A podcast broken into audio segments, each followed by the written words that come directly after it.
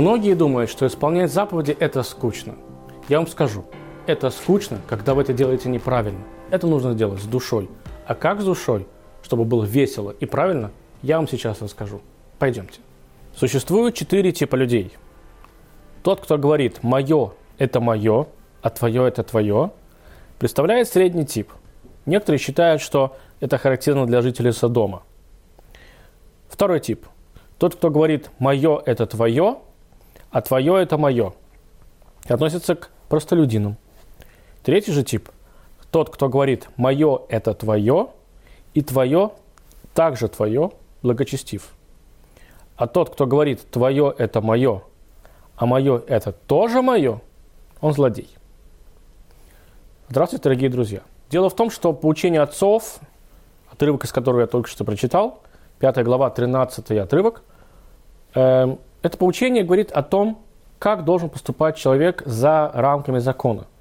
Потому что что запрещено Тора, а что разрешено, находится во всех остальных трактатах Талмуда, в остальных 62 э, частях.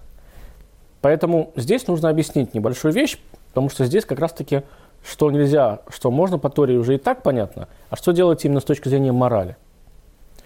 Дело в том, что благотворительность – это заповедь не такая, что как бы кто-то хочет, кто-то не хочет. Если человек благочестивый, то он в тот момент обязан давать деньги на благотворительность. Есть другая сторона закона, что использование чужой собственности – это нарушение прямого закона Торы. То, что не твое, тебе использовать нельзя. Тогда, исходя из принципа «твое – это мое» и «или мое – это твое», является не только человек грешником с точки зрения Торы, он еще абсолютно с точки зрения просто даже вот этого благочестия, можно так сказать, да, заодно вот это, именно нашими э, праотцами, вот этим получением отцов, он виновен в том числе и в несоблюдении законов Торы. Поэтому абсолютно грешник. То есть, во-первых, он нарушает закон Торы, во-вторых, он еще поступает просто, ну, чисто говоря, не по-человечески. Итак, мы подходим уже к другому, более глубокому пониманию всей этой истории – за пределами закона есть еще нечто. То есть, когда человек дает милостыню, дает пожертвование, помимо того, что он исполняет заповедь, он все-таки должен что-то как-то здесь ощущать. Эм, человек, который дает милостыню, да, и он как бы это делает, потому что это надо делать, вы же понимаете, что, что это за человек.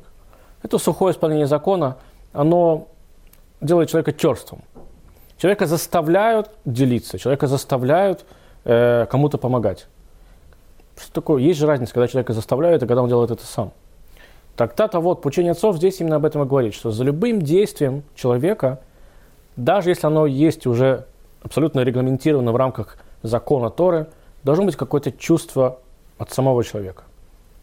Заповедь нужно исполнять с ощущением того, что ты, что ты делаешь.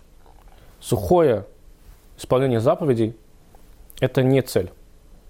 Цель, ради которой мы, собственно, в принципе, с вами исполняем заповеди, для того, чтобы меняться. Для того, чтобы сам человек менялся. Тебя заставляют давать милостыню, чтобы в тот момент, когда ты делился с кем-то, ты понимал, что ты делаешь что-то очень хорошее. И в тот момент, когда ты говорил «твое», «мое», ты понимал, что в этот момент ты не только нарушаешь рамки, личностные рамки человека, еще в этот момент ты просто крадешь ты, в принципе, становишься отрицательно плохим человеком. Вот о чем говорит эта фраза. Дорогие друзья, давайте делать все, что мы делаем, стараться, по крайней мере, делать с каким-то нашими внутренними ощущениями. И давайте расти.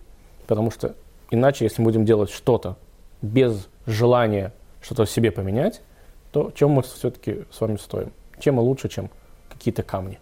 Давайте не будем камнями, давайте будем расти. До новых встреч.